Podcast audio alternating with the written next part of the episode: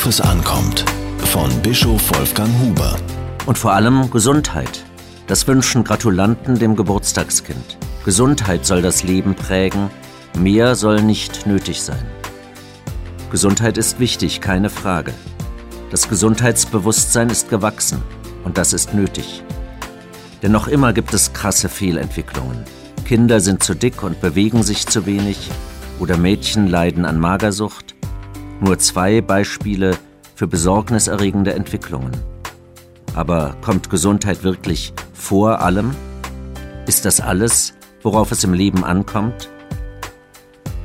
Die Werbung redet uns das ein. Tu was für dich. Kauf ein paar Laufschuhe. Wäre nicht ein Bodystyling-Kurs genau das Richtige für dich? Die paar Euro für den Monatsbeitrag im Fitnessclub sind doch nicht zu viel für deine Gesundheit. Die Botschaft soll heißen, Gesundheit ist machbar für den, der sie bezahlen kann. Manche Versprechungen der medizinischen Forschung tuten in dasselbe Horn.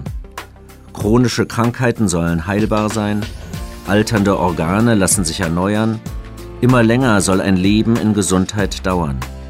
Die denkbare Lebensspanne soll ausgeschöpft werden. 120 Jahre, wie wär's? An solchen Versprechungen wollen wir alle nippen. Es ist ja auch völlig richtig, Sport zu treiben und sich gesund zu ernähren. Aber es ist nicht richtig, die Gesundheit zum Idol zu machen. Krankheit und Tod gehören doch auch zum Menschsein dazu. Manchmal habe ich den Eindruck, wo es früher noch um das Heil der Seele ging, geht es heute nur noch um den heilen Körper. Unsere Großeltern hofften auf die Erlösung, wir hoffen nur noch auf Gesundheit.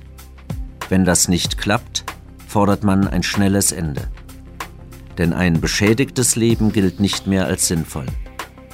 Ärzte sehen sich vor die Erwartung gestellt, ihre Patienten von Krankheit und Leiden zu erlösen. Ein ehemaliger Politiker hat eine Todesmaschine konstruieren lassen, mit der ein Kranker das selbst besorgen kann eine Schweizer Organisation, macht aus der Hilfe zum Suizid ein Geschäft. Ich finde das erschreckend. Leiden und Tod gehören zu unserem Leben. Wer das leugnet, verfehlt die Wirklichkeit. Es gibt keine Garantie ewiger Jugend und kein Mensch ist immerwährend gesund. An uns liegt es, der Lust am Leben mehr Bedeutung zu geben als der Sorge vor Krankheit. Es geht darum, dass wir glauben, hoffen und lieben, auch an den Grenzen des Lebens. Diese Kolumne erschien in der Berliner Tageszeitung BZ.